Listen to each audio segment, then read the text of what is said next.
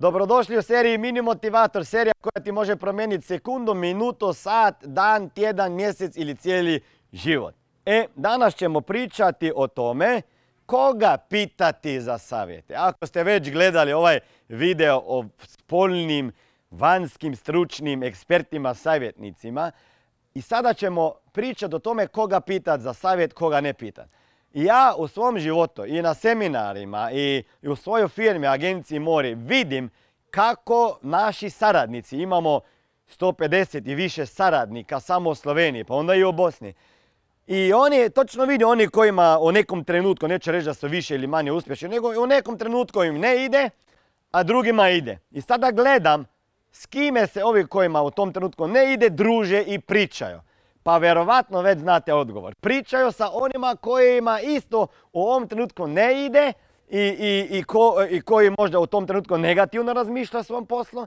I onda imaš ljude koje pitaju, koji pitaju za mnenje, za mnenje ljude koje u životu nisu uspjeli.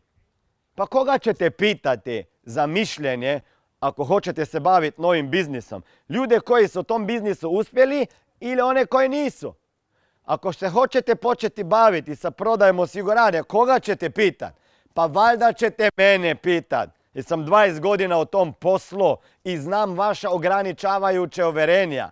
Koga ćete pitat ako je posao pravi e, autorstvo, govorništvo, coaching i, i treningi?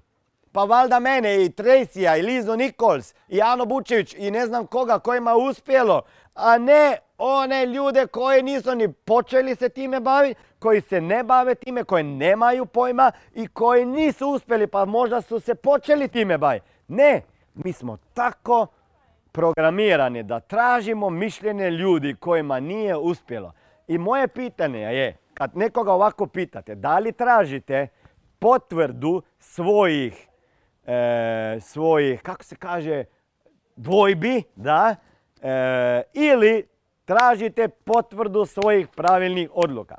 Ako nekoga pitate, pa taj čovjek na tom području nije uspio, vi verovatno tražite mišljenje da vam kaže nema smisla, nema veze.